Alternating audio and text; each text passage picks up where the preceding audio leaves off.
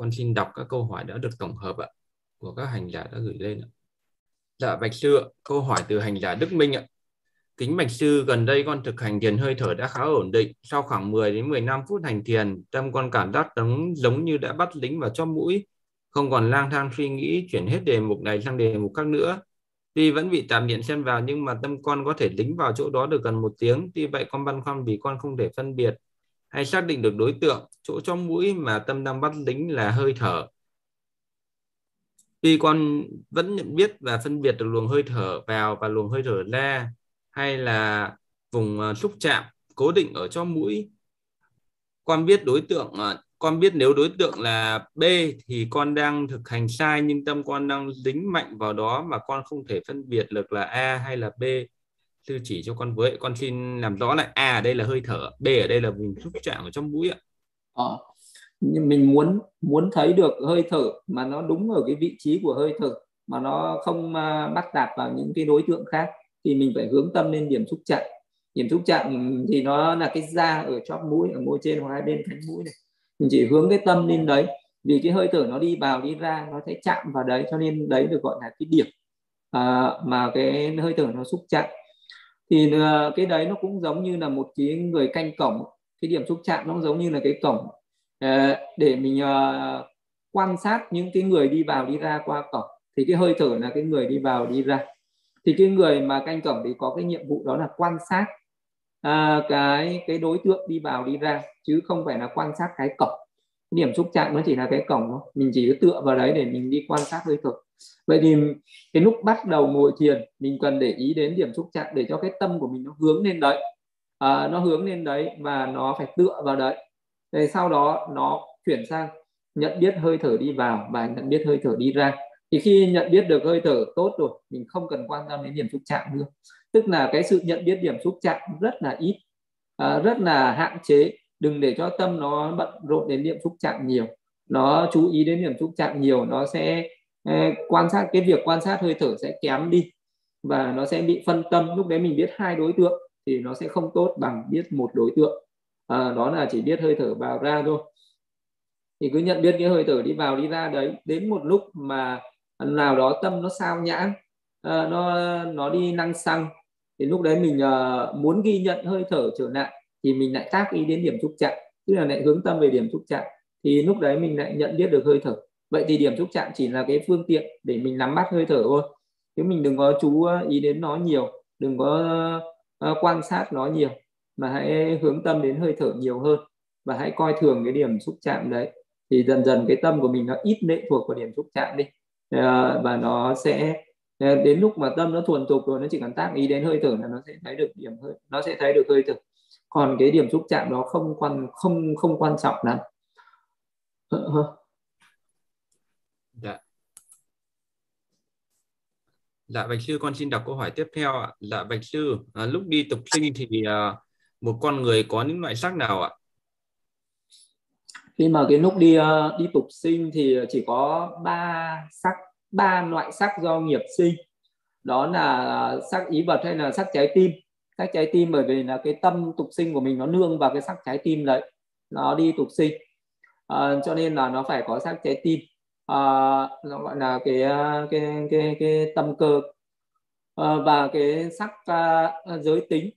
Tức là ngay cái lúc tục sinh đấy là người nam thì đã có giới tính nam người nữ đã có giới tính nữ. Ngay cái sát na đầu tiên chào à, cái đầu tiên mà mình à, đi à, tái sinh đấy và một sắc nữa đó là thân tịnh sắc. Thân tịnh sắc là cái sự à, mình có thể cảm nhận được cái sự xúc chạm. Thì nó chỉ có ba cái sắc đấy thôi. À, đó là à, sắc trái tim sắc giới tính, thân tịnh sắc. Thì đương nhiên ở trong ba cái sắc nó phải có sắc mạng căn, sắc mạng quyền ở trong đợi đấy là cái sát na đầu tiên chào đời. Đầu tiên mà mình đi tục sinh, chứ lúc ấy mình chưa ra đời đâu. Bắt đầu là đầu thai và mình mẹ. Dạ bạch sư, câu hỏi kế tiếp ạ. Dạ con bạch sư, chư thiên ngạ quỷ, cũng có các loại sắc tương tự như con người phải không ạ? Chư thiên ngã quỷ thì uh, cũng cũng có các cái loại sắc uh, ờ, cũng tương tự như con người nhưng mà cái sắc của họ ấy nó rất là vi tế. Cho nên là um, mình uh, cái mắt thường mình không thấy được. Nhưng chỉ có người có thiên nhãn thì mới có thể uh, thấy được uh, những cái hàng chúng sinh như vậy. Nhưng mà họ cũng có đầy đủ sắc do nghiệp do tâm do thời tiết do vật thực sinh như vậy. Nhưng mà còn về phạm thiên chư thiên ở đây thì chỉ chỉ về chư thiên ở cõi dục giới khác. À, cái sắc nó sẽ khác còn chư thiên mà cõi à, phạm thiên là cõi sắc giới thì cái sắc khác không có giống ở cõi người. Ví dụ như chư thiên mà ở trên cõi phạm thiên thì uh, uh, sẽ có một số sắc không có. Ví dụ như là người ta sẽ có những cái sắc là nhãn tịnh sắc nhĩ tịnh sắc và sắc trái tim. Nhưng mà các cái vị phạm thiên đó không có sắc uh, tỷ tịnh sắc không có cái sắc ở mũi không có sắc ở lưỡi và không có sắc về thần kinh thân. Vì vậy cho nên là các vị phạm thiên sẽ không có ngửi mùi không có nếm vị vị các vị không ăn à, và không có những cái sắc vật thực à, thì à, vì các vị không cần ăn uống nên nó không có sắc vật thực. À, thì đấy là ở phạm thiên thì cái sắc khác. Còn ở chư thiên thì à, cũng có thức ăn để nuôi dưỡng chư thiên cho nên là cái sắc cũng tương tự tương đối là giống với sắc ở cõi người còn ở phạm thiên thì khác. À, nhất là phạm thiên có những cõi phạm thiên à, vô tưởng chẳng hạn. Không không ờ, không có tâm chẳng hạn thì sẽ không có cái sắc do tâm sinh chỉ có cái sắc mạng căn ờ, và cái duy trì một cái một cái sắc pháp đấy thôi. Còn uh, nên là ở cái cõi cao hơn thì sắc nó sẽ khác. Còn phạm thiên vô sắc thì lại hoàn toàn không có sắc à, ờ, đấy là những cái sắc nó khác chỉ có tâm thôi. Nên là ở cõi người thì ví ở cõi dục giới thì sắc khác mà cõi sắc giới thì cái sắc nó khác còn cõi vô sắc giới là không có sắc gì cả.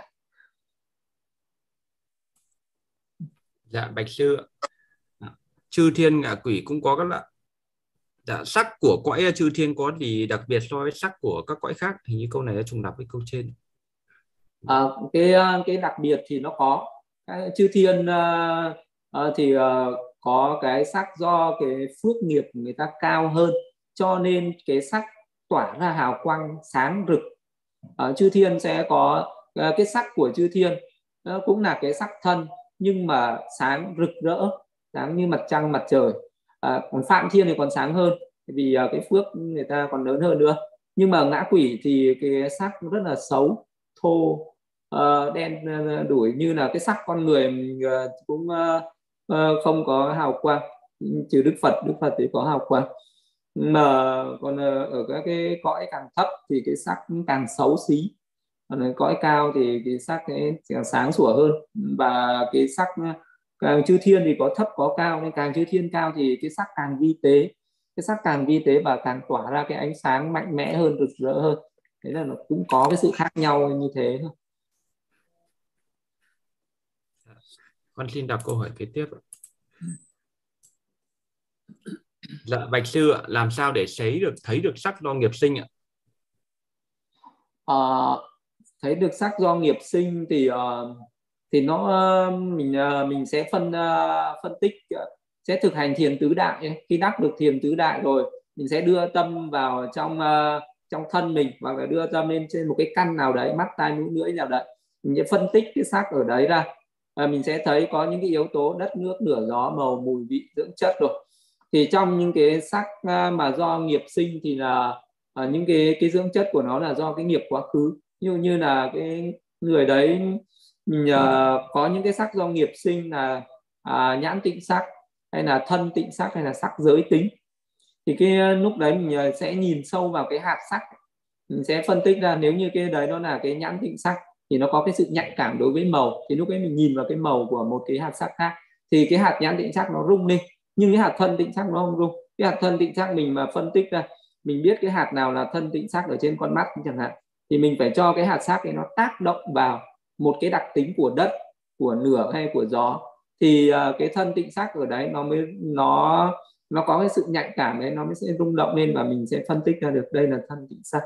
À, nên là cái sắc giới tính thì nó có cái cái cái, cái giới tính nam nữ nó hiện ra đây. Thì đấy là những cái sắc do nghiệp sinh do mình nhìn sâu và do cái cái trí tuệ của mình nhé thì dùng cái ánh sáng trí tuệ mình nhìn sâu vào những cái hạt sắc đấy nhìn sâu vào những hạt sắc đấy rồi à, mình sẽ thấy ra những cái đặc tính của nó.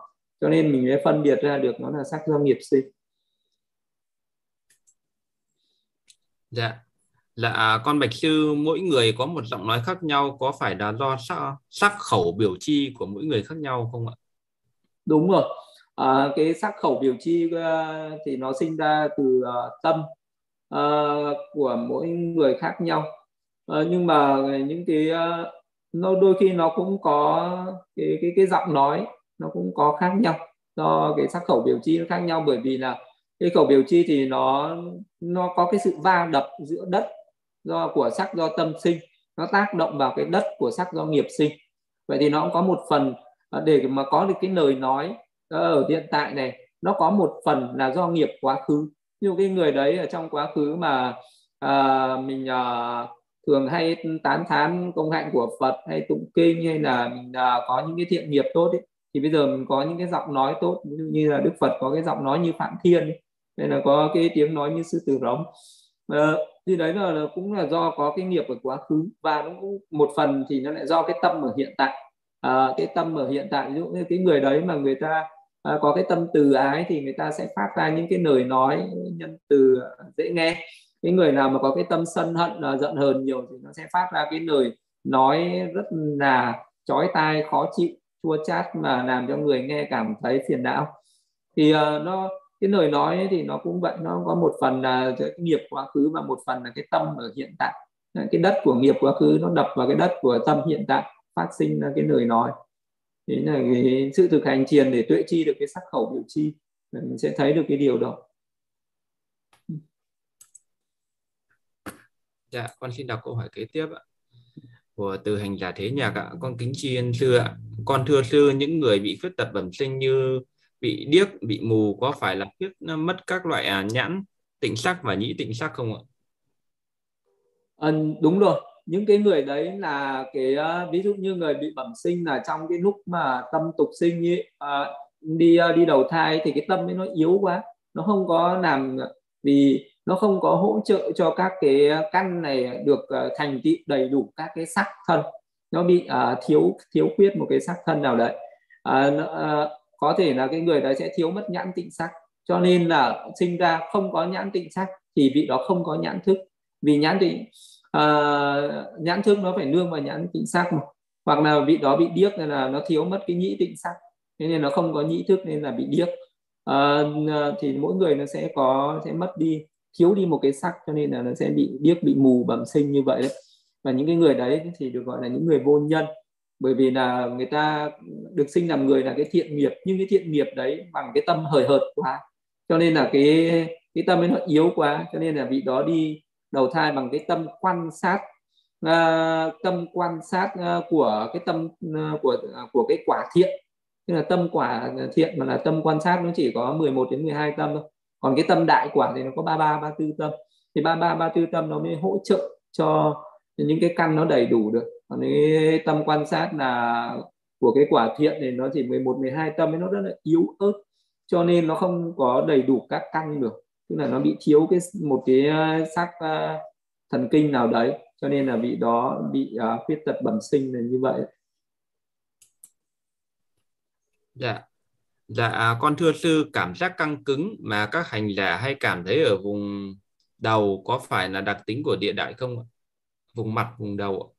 Đúng rồi. À, khi mình cảm thấy nó cứng lên ấy là do mình à, để cho tâm nó bắt vào địa đại nhiều quá cứng nặng à, mềm mịn nhẹ nó đều là đặc, đặc tính của địa đại hết.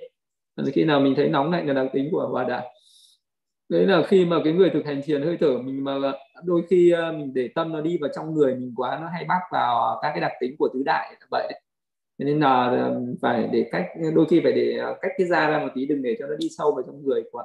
Đúng không? mình cứ để sát vào cái da mình để cho cái tâm nó đi sâu vào bên trong da thịt này, nó sẽ bắt vào các cái đặc tính của tứ đại. Và lúc đấy nó sẽ, các cái đặc tính của tứ đại nó sẽ nổi trộn lên và mình sẽ cảm thấy khó chịu ngay. Dạ con kính tri ân sư ạ.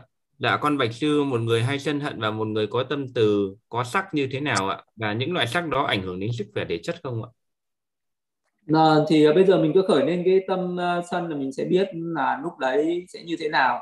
Mình sân thì mình cũng nhìn gương thì mình sẽ biết lúc đấy cái mặt mình nó sẽ uh, trở nên cau có nhăn nhó như thế nào. Thế mình nhìn một cái người khác mà người ta có tâm sân uh, sân hận giận hờn ấy mình sẽ thấy rất là dữ tợn.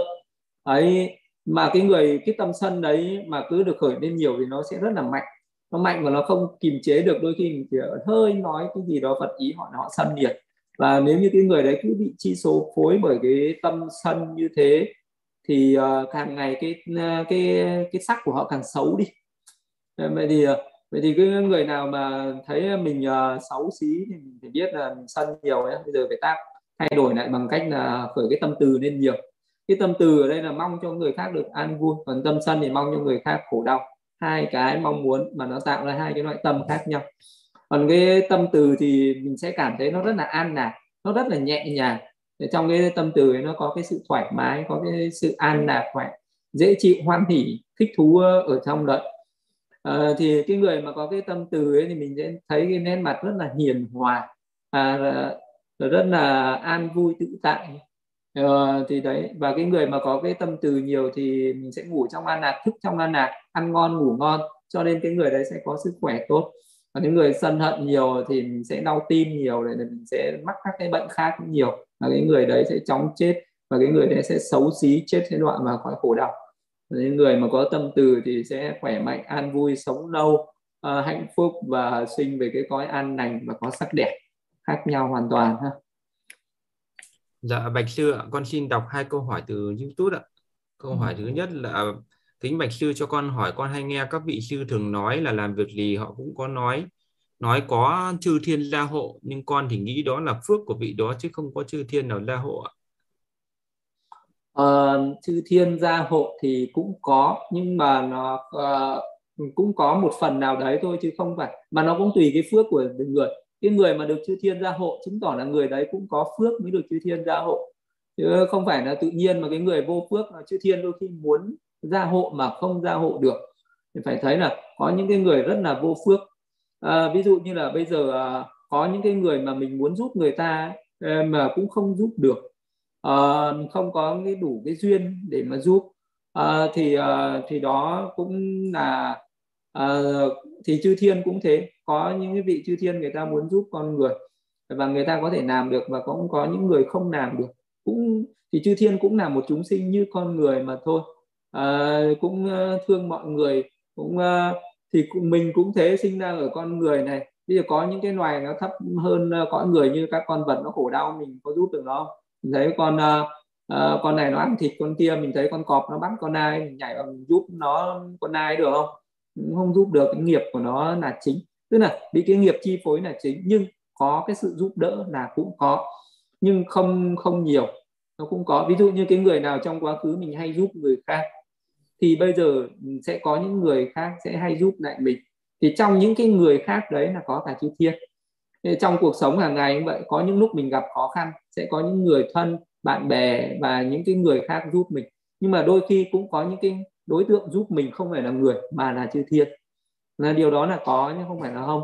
Chư thiên cũng rất là hay giúp người nhưng cũng chỉ giúp được từng đối tượng từng hoàn cảnh từng cái người có duyên có thể giúp được chứ không phải là ai cũng giúp được. À, cũng như mình ấy, mình cũng chỉ giúp được những người nào trong tầm tay giới hạn của mình thôi. Thì chư thiên cũng chỉ giúp những người khác trong tầm tay giới hạn của chư thiên thôi chứ không phải là vô vô hạn. Không ai trên đời có cái quyền năng vô hạn hết nên là sự uh, trợ giúp của chư thiên là có. Nhưng mà ai được trợ giúp là cái người đó cũng là cái người có phước và người có duyên đáng được trợ giúp mà thôi. Như vậy chứ không phải là hoàn toàn không có nhá. Dạ. Con xin đọc câu hỏi tiếp theo ạ. Là kính bạch sư tại sao mỗi lần mình làm phước thiện lại hồi hướng cho chư thiên ạ? Hồi hướng như vậy chư thiên có nhận được không ạ? Con xin thành kính tri ân sư ạ mà chư thiên có nhận được và mình hồi hướng cho chư thiên thì cũng có lợi ích tức là cũng có một cái phần lợi ích đấy. À, thì uh, chư thiên hoan hỉ với việc phước cũng giống như là con người mình hoan hỉ với việc phước. Ví dụ như là bây giờ mình thấy một cái người nào đó người ta cúng dường à, nên tam bảo à, rồi mà cái người đó hồi hướng là chia cái phước cúng dường này đến tất cả chúng sinh trong đó có cả chư thiên và con người chẳng hạn thì cũng có những cái người người ta thấy cái việc đó người ta hoan hỉ và người ta được hưởng cái phước của cái sự hoan hỉ đó. Nhưng cái phước đấy nó có thể trổ ở hiện tại cũng có thể nó trổ ở tương lai. Thì chư thiên cũng vậy chư thiên cũng có thể hoan hỉ cái việc phước đấy. Nhưng cái phước đấy nó cũng có thể trổ ngay trong lúc hiện tại đấy nhưng cũng có thể nó sẽ trổ ở trong tương lai. Như thế thì uh, uh, những cái việc phước uh, hồi hướng uh, và cái người nhận được thì ở cõi người cũng như cõi chư thiên thì cũng như nhau mà thôi đôi khi ờ, ở chư thiên thì người ta sống người ta duy trì cái thọ mạng bằng phước. Thì đôi khi cái phước của cái sự uh, mà người khác hồi hướng nó sẽ trổ ờ, dễ dàng hơn và nó sẽ trổ ngay hiện tại nhiều hơn là ở cõi người. Thì cõi người mình nó còn uh, uh, bị tác động bởi cả nghiệp tốt nghiệp xấu.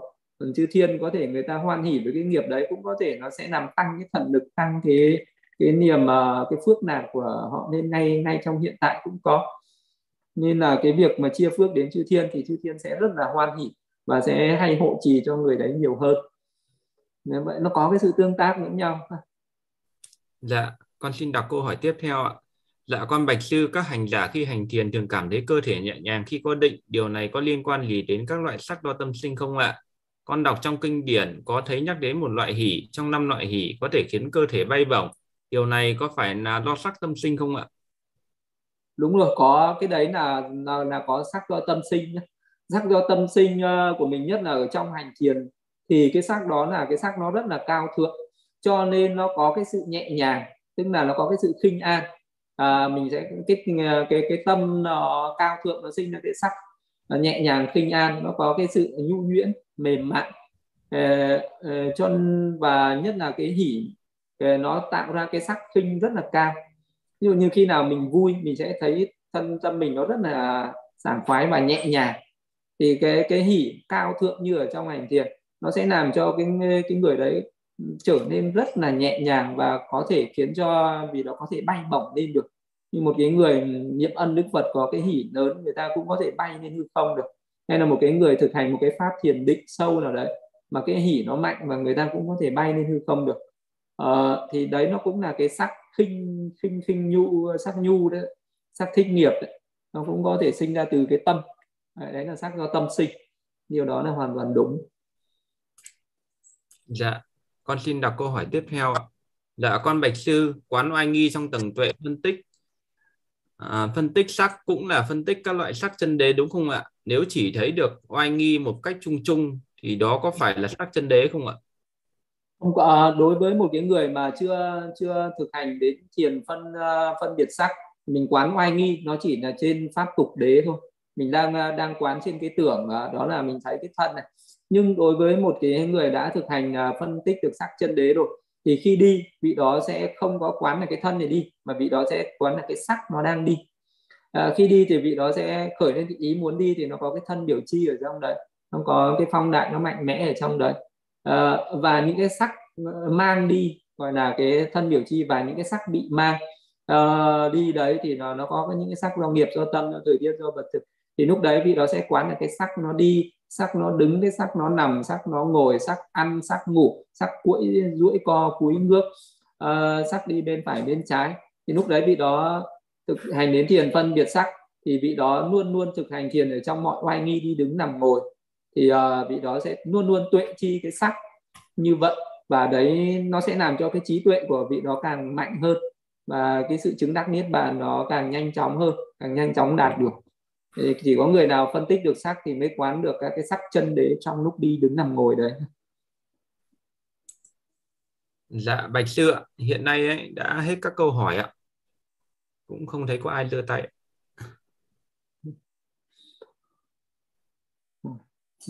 không có ai à, hỏi gì nữa thì sẽ hồi hướng ha. Dạ. Hồi hướng. Idame punyam. Idame punyam. Asawakadam pahamodo. Pahamodo. Idame punyam. Idame punyam. Nibanasa nibanasa kacajo kacajo Otu Otu Punya Bagam Tapasatanam Tapasatanam Hacemi Hacemi Desabe Desabe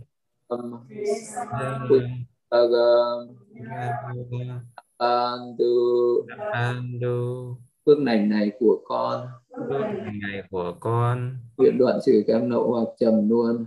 Nguyện đoạn trừ các lậu hoặc trầm luôn phước lành này của con. Phước lành này của con.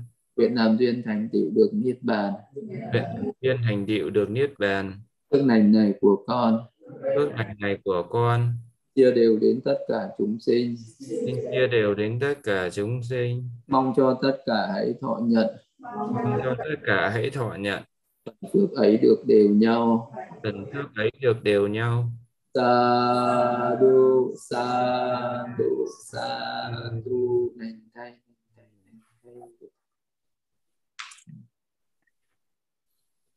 Dạ, chúng con xin kính tri ân Đại Đức Thanh Minh đã từ bi giảng pháp cho chúng con ngày hôm nay và xin cảm ơn chư tôn đức tăng quý cô tu nữ cùng toàn thể đại chúng đã dành thời gian tham dự tham gia buổi học pháp. Xin kính chào và hẹn gặp lại quý vị trong buổi thứ tư tuần tới. Sa sa